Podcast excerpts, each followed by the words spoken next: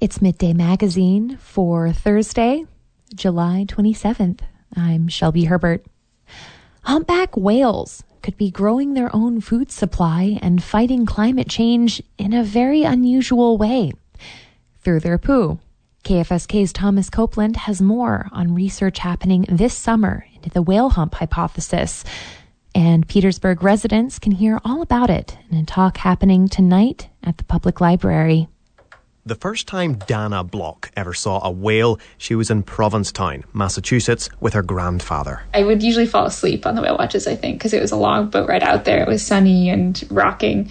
And when I was about seven, I was like, I'm going to stay awake and I'm going to see all the whales and spot them first. And it was humpbacks in particular that Block fell in love with. They're so kind of like lumpy, bumpy, and gangly and have this ridiculous shape. They're mysterious and under the water. Like there's just these giant mammals like blobbing around doing really cool stuff. Two decades later, Block has crossed the continent to study some of that cool stuff going on under the waves as part of a postgraduate degree at the University of Alaska Fairbanks. She's looking into a process called the whale pump hypothesis. Block says it has four steps. Step one is the whale is feeding on nutrient rich prey. And that could be krill, herring, maybe juvenile salmon or sand lance. Step two is the whales return to the surface and they produce a fecal plume in the surface water. Okay, but what is fecal plume in like normal language? A fecal plume is a giant cloud of whale poop. Block says the best way to spot the whale poop is from a drone. And I have a picture here that you can see it's like a red cloud that's kind of coming from underneath the whale's tail, and it usually comes as the whale dives. But enough of what the poop looks like, it's what the poop contains that really matters. Step three the material in the whale poop is very rich in nutrients. In Southeast Alaska, we're mostly interested in phosphorus and nitrogen. And finally comes step four phytoplankton are using the nutrients to grow and, and reproduce. So there you have it, the four steps in the whale pump hypothesis in southeast Alaska. But wait, why should we care about phytoplankton? Well, Block says there are two reasons why. The first is that phytoplankton are the base of the ocean food chain. Everything else relies on it, including the fish that whales eat. And that's why Dana says humpbacks could be like gardeners of the sea. It's like they're fertilizing the area where their food may be growing. And in that sense, the whales may be kind of in less competition with the fisheries or with other ocean needs than we sometimes think. And the second reason we should care about phytoplankton is maybe even more important. They're primary producers that are responsible for about 50% of the oxygen in the air. So they're responsible for every other breath you take. 50% of the oxygen produced in the world is from phytoplankton? What? Yeah. Some estimates are higher, but that's that's a ballpark estimate. I thought trees produced all the oxygen. Trees produce a lot of the oxygen, but the oceans are giant and cover most of the earth. Plus, when phytoplankton die, they sink to the bottom of the ocean, storing all that carbon far away from the surface. Now, superhero phytoplankton like this sound really cool, but Block's job is a little less glamorous. She works with the Alaska Whale Foundation out of Warm Springs Bay to collect the data she needs. Whales up, going down. She has a video of herself hanging off the side of a boat with a white net in her hand. Perfect. When the drone pilot says like okay go ahead i drop a small phytoplankton net into the water and just run it through the fecal plume. I pull it out and transfer that into a bottle and put it in the freezer next to our frozen berries. What does it smell like? It smells awful. Um, it smells like fishy poop. I mean it is fishy poop so block says there's lots more work to be done in the future but when she's out on the water she's thinking back to her grandfather's boat in Massachusetts. If I told my seven year old self, I wouldn't have believed myself then because it's just like, that's way too cool. Even if it involves scooping up whale poo? Yeah, the whale poo, I don't think I would have anticipated. Block will continue her research until the spring of 2024, so there's plenty of time for her to fully digest all the data she collects this summer. In Petersburg, I'm Thomas Copeland. You can hear Dana Block talking about her work tonight at 6:30 p.m. in the Petersburg Pub- Public Library. Entry is free. The state of Alaska is appealing to the U.S. Supreme Court to resurrect the proposed Pebble mine in the headwaters of Bristol Bay. The state attorney general, with the help of a private law firm on contract, yesterday asked the Supreme Court to repeal a January decision by the U.S. Environmental Protection Agency that, in essence, vetoed the mine. Pebble would be a massive open pit copper and gold mine on state land. The deposit is located upstream from Bristol Bay, Alaska's most productive sockeye salmon fishery. The company hoping to develop it, Pebble Limited Partnership, says their mine design would ensure contaminants don't degrade the fishery. The state argues that the EPA confiscated state property and created a de facto national park. It's asking the court to either toss the agency's decision or order the government to compensate the state for the property. A coalition of tribes and fishermen who have fought the mine say the state is engaging in legal antics to help the Pebble partnership. The Supreme Court is not obligated to take up the case. Wrangell is urging residents to conserve water after a few dry weeks have depleted the community's reservoirs. As Sage Smiley reports, officials say the well hasn't run dry, but they're trying to be proactive. Like the rest of southeast Alaska, Wrangell residents live surrounded by North America's largest temperate rainforest, the Tongass. But living in a rainforest doesn't prevent all water issues. So far this month, the Wrangell area is at about 70% of its normal rainfall, according to the National Weather Service in Juneau. That dry spell and higher than average water consumption have left Wrangell teetering on the edge of implementing mandatory water conservation measures. Wrangell has been using close to a million gallons of treated water per day in recent weeks, according to a report from the Public Works Department, pushing the drinking water treatment plant's production capacity. It was, had a dry couple of weeks. Jeff Good is Wrangell's borough manager. He gave an update to the assembly at a meeting July 25th. So the upper reservoir, I think we're four feet down, or on the lower reservoir reservoir. Four feet down the lower reservoir, the upper reservoir is full but no longer spilling, so they have started siphoning. Wrangell's Public Works Director Tom Wetor estimates as of Wednesday the community has just over two months worth of water stored in the reservoirs, about 10 million gallons less than normal capacity. So, Wrangell officials are encouraging residents to voluntarily conserve water, take shorter showers, sweep driveways and sidewalks instead of hosing them off, and so on. If the reservoirs continue to deplete, the town could implement its water emergency plan as early as next week, the first week of August.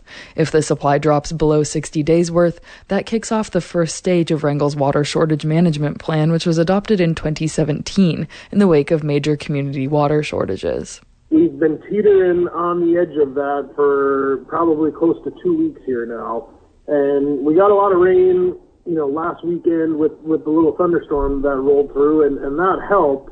Uh, but, you know, we're still starting to see the reservoir levels dropping. Wetor says water usage has been pushing the production limit of the plant, averaging 860,000 gallons per day. No matter what happens at the plant, no matter what happens with our water storage, it, it doesn't matter what we do up there. The plant is only, it was only designed to produce 900,000 gallons a day. The plant's capacity has been increased slightly to 1 million gallons per day. The town can also store about a million gallons of treated water in its tanks, a day's worth of water. That two days is not a lot of wiggle room. Wetor says part of the strain could come from the local Trident Seafoods processing plant. It's operating for the first time since 2019, coincidentally, the last time the community implemented water conservation measures. During its two month busy season, Wetor says Trident can use upwards of 2 million gallons of water. Wrangell has faced periodic water shortages for years, though. Some issues with the water supply have been tied back to the drinking water treatment plant itself. The community is in the process of developing a new water treatment plant, which is expected to be able to produce 2.3 million gallons per day. But better output at Wrangell's water plant won't solve the other issue, storage capacity. The reservoirs can only hold about 68 days worth of water, and the earthen dams holding back Wrangell's drinking water are a century old, and some of the most unstable dams in the state, according to the Department of Natural Resources. For us to fix our dams, you know, you're talking tens of millions of dollars. For us to, you know, stabilize or increase storage capacity up there, that is a massive major project. Wetor says the water shortage is not an emergency yet, and there's hope on the horizon with the end of the summer approaching and the slowing of the salmon season. We've, we've got about a month left with, you know, canneries being in, in full tilt. Uh, we still have just over six days worth of water. Those days of water are important. The National Weather Service in Juneau said Wednesday that dry weather will likely continue for Wrangell for the next week, with isolated rain showers possible. In Wrangell, I'm Sage Smiley. Sitka voters will likely decide this fall whether municipal employees can serve on the local school board. The Sitka Assembly passed on its first reading a ballot proposition to amend the city's charter to allow this change. The city's charter prevents elected municipal officers from serving in other offices or on city staff. That means municipal employees can't serve on the assembly or school board. Sponsor Kevin Mosher said allowing staff to serve on the school board is one path toward helping the board recruit and retain members. This was not done for any one person. Mr. Pike and I have been looking into this uh, because it's very difficult to find people to serve on the school board. And there have been people in the past who, uh, employees of the of the municipality, who expressed an interest Mosher also challenged the idea that opening up the board to city staff presented a conflict of interest. Unlike the assembly, the school board has no say over the city's budget or finances, and the proposal would not open the opportunity up to school district employees. Former Sitka School Board President Blossom Teal Olson, who resigned from the board earlier this summer, said it was a good idea, recalling some late nights she spent on the phone recruiting for the board. She also noted that Sitka School Board, unlike other districts in the state, is uncompensated. It is a huge uh, detriment uh, within the city because, first and foremost, it stops equity because you have to be of a certain type of demographic that can uh, supply your time. And it is like a part time job the Assembly unanimously approved on first reading a ballot proposition to follow municipal employees to serve on the Sitka School Board. If it passes again on its second reading, voters will decide the question in the municipal election this October. Petersburg's Borough Assembly passed a similar ordinance in April. In the upcoming election in Petersburg, voters will also decide whether municipal employees can serve on certain boards and commissions.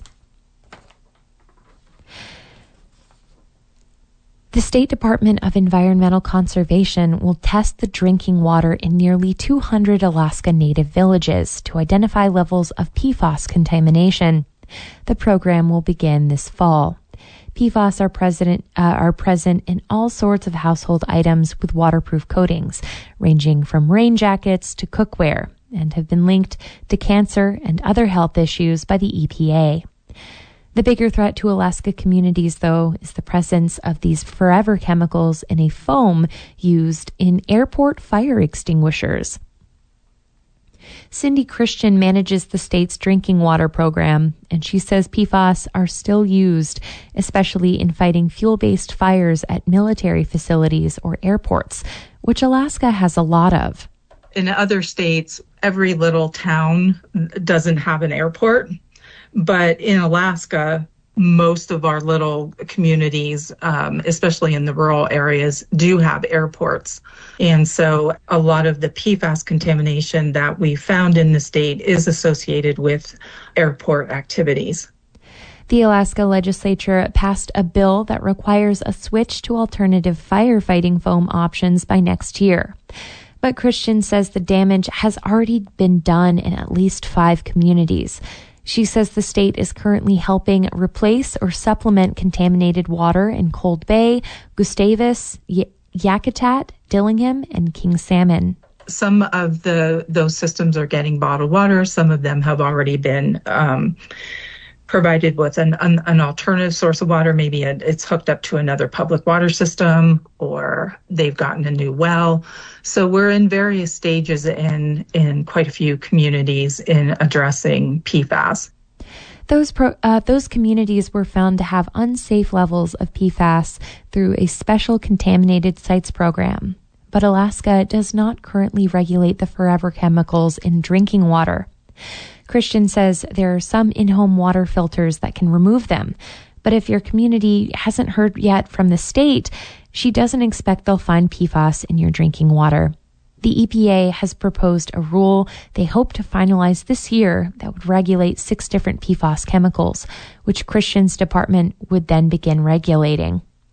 The newly announced monitoring plan is funded by a tribal focused grant, so it only targets Alaska Native villages. But Christian says they plan to sample the rest of the state water systems later this year. For KFSK, I'm Shelby Herbert.